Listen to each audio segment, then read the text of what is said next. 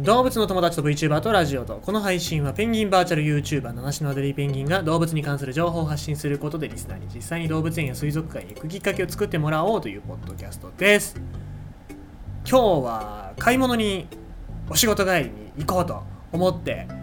で買い物してふんふんあなんか美味しそうなね魚醤を使ったキムチみたいなのがあるこれ食べようかなとかあのー、甜麺醤があるから甜麺醤で自分でホイコーローの素作って甜麺醤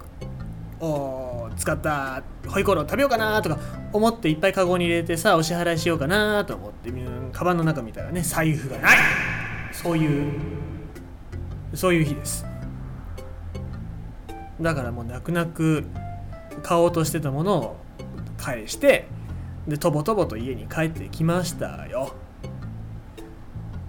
でねその僕よく物を忘れたりとかするのでなんだっけ？T, T っていうあの GPS 付きのなんか小型のチップ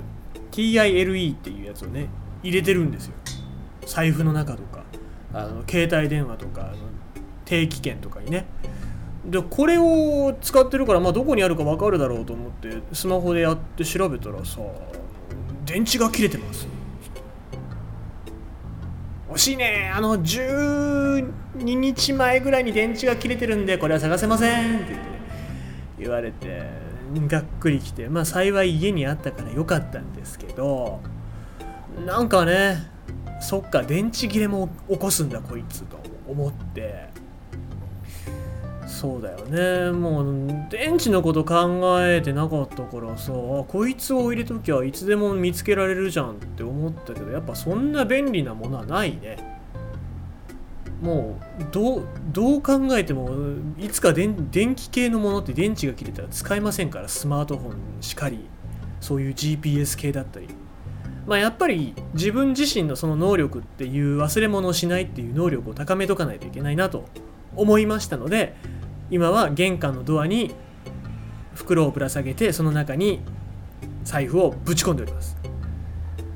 まあ、そうやって対処していかないといけないですからね。もうななぜ忘れたかなって感じです。まあまあ一日なんか節約ができてよかったねっていう感じです。もうなんか家にあるものでなんとかします今日は。はい。さあ、えー、ということで今日は今日はじゃないんだよ。昨日話そうと思ってたんだけど忘れてましたっていうことをちょっと話そうかなと思うんだけども。キリン。昨日は世界キリンの日でしたね。ええ忘れておりました。僕あのキリンの日っていうものがあるって分かって21日キリンの日だな。よしキリンの話しようと思ってたんですけど完全に忘れてましたね。まあということでキリンの話しますけども。さて皆さんキリンは好きでしょうか？動物園に行くと結構な頻度でお会いするかもしれない動物なんですけども。実はキリンってお家で飼える。飼育できる。家族に迎えることができるって知ってましたか？これ実は日本で飼育する一般家庭で飼育することができる、えー、最大の動物っていうことでキリンは存在するわけなんですね。じゃあどれぐらい手続きが大変なのかっていうとまず売ってくれる人を探すというところから始めないといけないわけですよ。でアフリカから直接っていうのは検疫が通りませんのでそれは無理です。さらに言うと役所の人がちゃんと脱走しないような檻を作れてるかとか飼育環境がちゃんとしてるかっていうのを見に来ますのでそういうのをクリアしないと飼育することはできません。なのではっきり言うとできません。なんだけど裏がありまして裏がありまして自治体によってはそういう法律を決めてない自治体もありますので下手すると何のそういう手続きもなくてその自治体によっては飼育することができます。でも多分東京とかじゃ無理です。ねだからどんだけお金持ちでもね諦めた方がいいと思いますよ。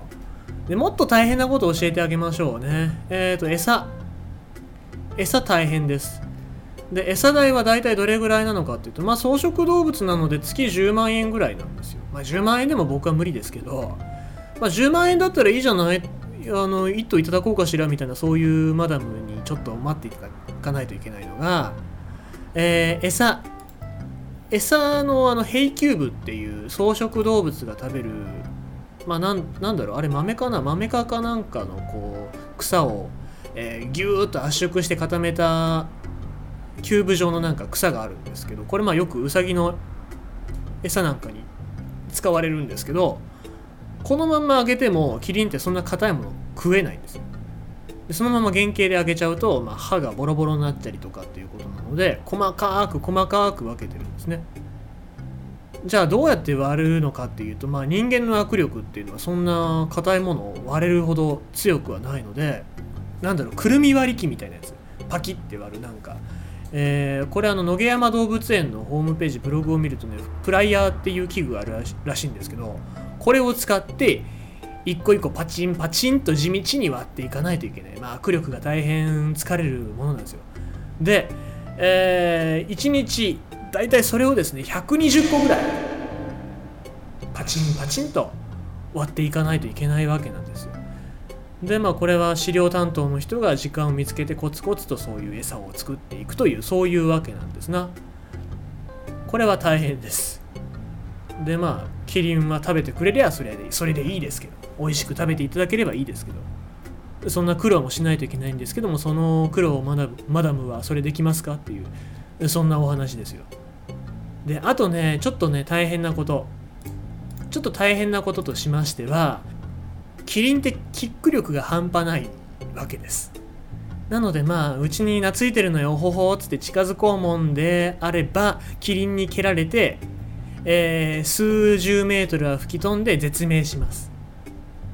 でキリンっていうのはライオンですら蹴り殺すぐらいの力を持っておりますので絶対に足元に近づいてはいけません。えー、とプラスあとこれ最悪なのが雨降ってる時とかありますよね。うん。えー、キリンって高いじゃないですか。だから雷が落ちます。キリンに。なので何もないところにだだっ広いところにキリンをポーイと置いとくとキリンに雷が落ちますので大変なことになります。まあそんな感じですけども実際キリンを動物園じゃなくて自宅で飼ってる人飼育してる人っていうのは、えー、おりませんからまあ、見たことはないですから、まあ、もし買おうと思ったとしても絶対にやめといた方がいいと思います。はい。えー、ということでございまして本日は動物の、えー、